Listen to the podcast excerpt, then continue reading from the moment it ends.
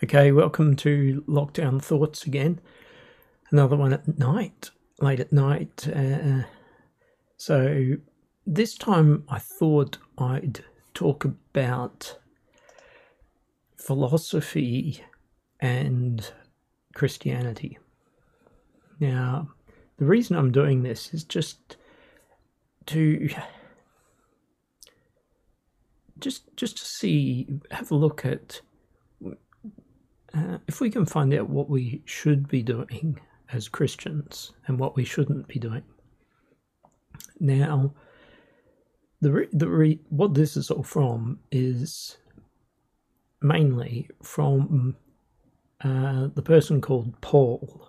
Now, um, in the later part of the Bible, called the New Testament, Paul is someone who does a lot of the writing in that part of the Bible. And there's one part where he warns people to um, avoid um, the philosophy and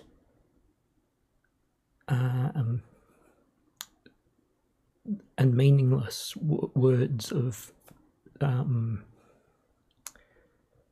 people that are focusing on the elements of the world.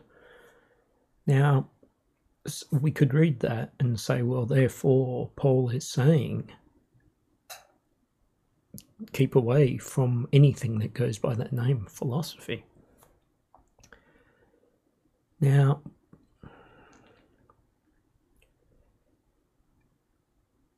First, I think we should look at what that word actually means. Philosophy actually means the love of wisdom. So, to be a philosopher is simply to be a lover of wisdom. Now, as we've said in some of the other uh, talks, God is all knowledge, He's all love, and He is total wisdom. So, for any follower of Him, we are called to love God. Now, God is wisdom. That is His characteristic of him. He is he is all knowing. So to love God is to be a lover of wisdom. He is wisdom itself. He is truth itself. Jesus says, I am the way, the truth, and the life. So we have this God who is truth, the truth itself. And to love God is to love wisdom. Now, we, we, just saying that, we have to look into it further. Um, what was Paul talking about? Well, let's look at other things that Paul said. Paul said that the world actually, the people, their, their intellects have had it revealed to them through their intellect um, the characteristics of God. It says that the world um, reveals God's characteristics. Um, the Bible talks about that the, the world speaks of his his glory. And he says to people, uh, he talks to philosophers at one point, and he actually says that in a way anyway, that something they that some of their own thinkers had said was true. Now, to what extent he, he may have had qualifications, that, that's fine, because uh, we believe that the, the quote that he refers to, one source from that is a hymn to Zeus. Now, now Paul was not saying that Zeus was our God, but I think he was probably just saying that the way they had described um, described it is true about the God who does exist. He also says that people who were not followers of God in the in the sense of the Christian way, the um, Hebrew way. He says that there were some who had some acquaint- acquaintance with God. They knew some things about God, but they turned away and made it about other things. And he, I think, talks about idols and things like that, or animals, or uh, have to look at that again actually. So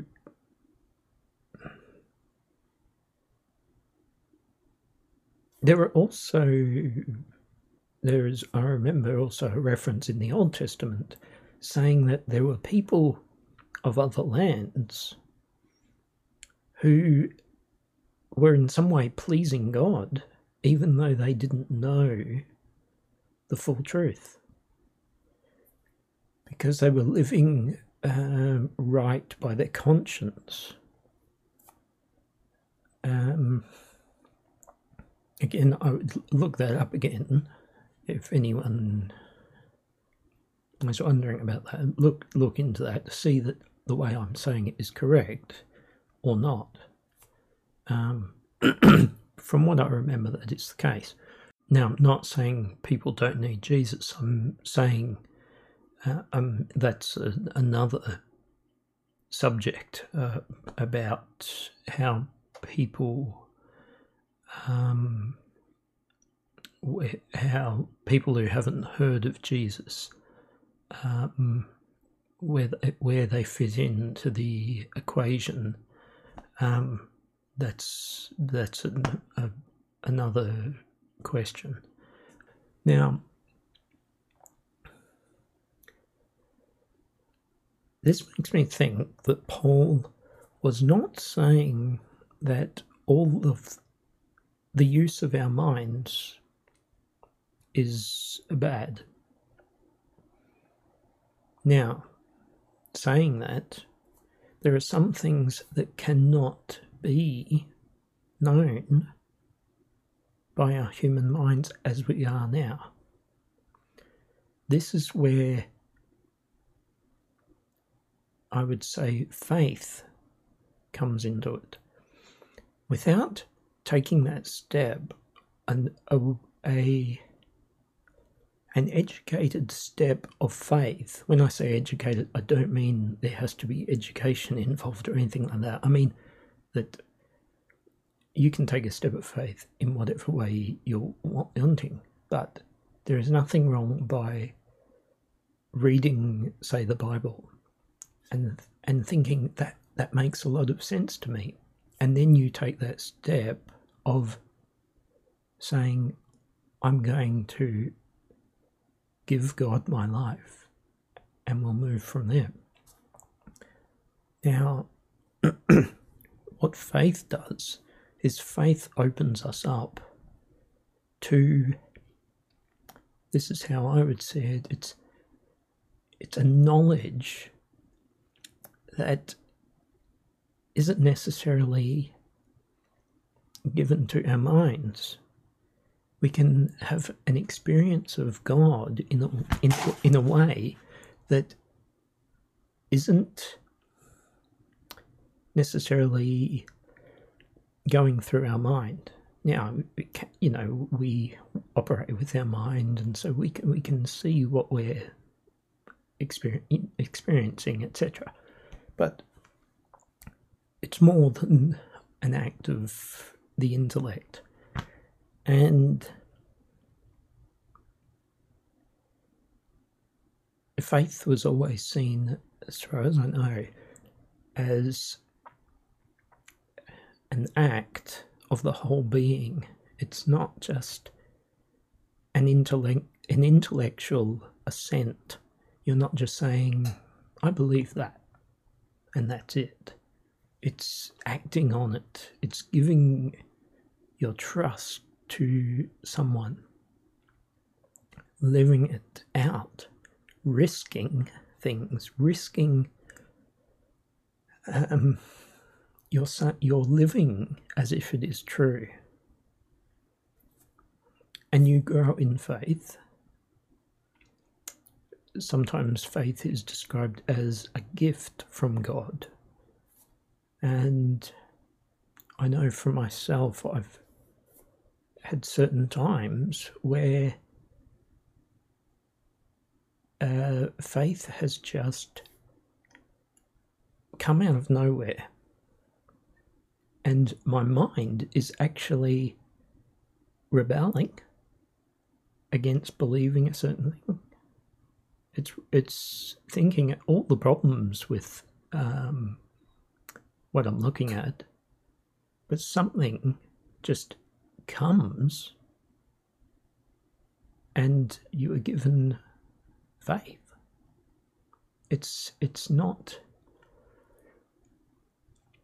Uh, in that in that time, it's not depending on your mind saying A plus B equals C. It's it's something else. There's some other thing operating there inside of us. Um, I'll just pick something up down here um, this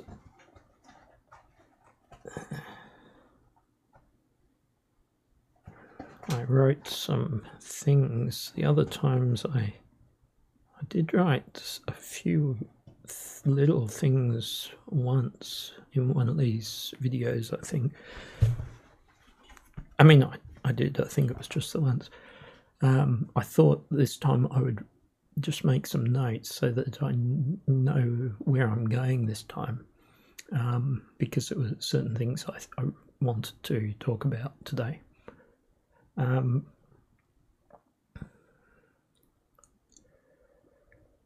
now, can philosophy, in fact, it's probably best that we avoid that word, perhaps. Not, not that there's anything wrong with the word, but if we think of because some people even say that philosophy is just the way you view the world. So for the Christian, you could say their philosophy is Christianity. It's how they view the world. And so if we use it in that sense, we can't say that Christianity is wrong because it's our philosophy. Um, so we can, if we use that word, we might be tempted to think, well, Paul warned us about philosophy. Now, from what I think, I think that he was warning about. Okay, possibly he was saying that where a lot of people were at the time in that philosophical community. We we have things said in the Bible, in the New Testament, saying that uh, they were focused on hearing a, a new thing. So it, it, seemed to be that it was more about um, just uh, hearing new ideas Now, that doesn't sound like truth. Just hearing any new idea for the sake of it, hearing something new, is not very good. Um, you should be seeking truth. Now, the full truth comes in Jesus Christ. Full truth, what does that mean? What, what I'm saying is that Jesus is God, and a characteristic of God is that he is truth. Now, the more we can experience God, the more we can experience the truth and knowledge. Um, we could maybe look into this in another video because there's a problem in people who might call themselves philosophers. They'll come up against a problem which is called the subject object problem or something like that, depending how you see it. And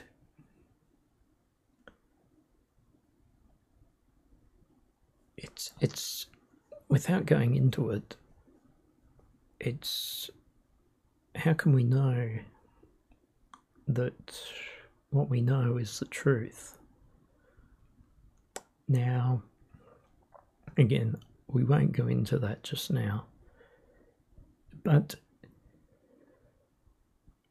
one, if there was another way of experiencing truth other than our mind, then we could say that perhaps we can experience truth without having the equation in our mind.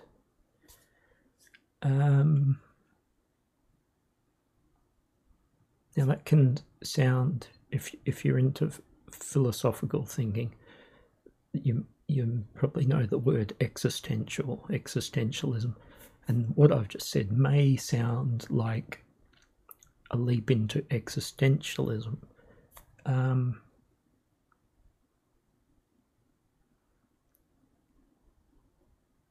uh, but with for the Christian, they have already made that uh, step into faith in God, and that can be made for logical reasons. Um, for instance, like we've said in the Is There a God videos podcast, um, that there are certain things that are undeniable. And so, from going from that, you can work out that there is a God, and therefore you can say that you can work from that uh, to see that there are more steps that we can take. And at a certain point, that involves having faith in God, in what we would call the death and resurrection of Jesus. He died and he came back to life, and through that, uh, those events, if we give ourselves to Him and ask for forgiveness for everything wrong that we've done, we can then be given knowledge, we can be given a new way of living. He Himself comes and lives within us. Uh, to allow us to do things we couldn't do otherwise. Um, one thing we are told is that um, Paul says, uh, I think it was Paul, I mean, whether it's I'm just trying to think if it was in a book which doesn't necessarily have an author written, but we'll say Paul. Um, it says that people who are not Christians can read the words of the Bible and it doesn't mean anything to them. And it's saying that to have it revealed to you what it means, you need God to actually come and live inside of you, to be the sort of decoder, the translator, someone who makes you understand it. Now, getting back to where we were, um, trying to think of what the point was that I was saying about. Um, now, that's not the only way we can look at the subject object problem, um, because just just basically, if you're interested in that, um, for a Christian, we are. I'm created by God. You're created by God. So, my object, you, you, I see you. You were created by the same God who made me the subject. Um, we're both. There's a correlation um, because we're both made by the same God, and so there is there can naturally be a link between everything. When we're not, um, you know, totally um, away from each other, and uh, that, that's why yeah, I'll just leave it at that just now.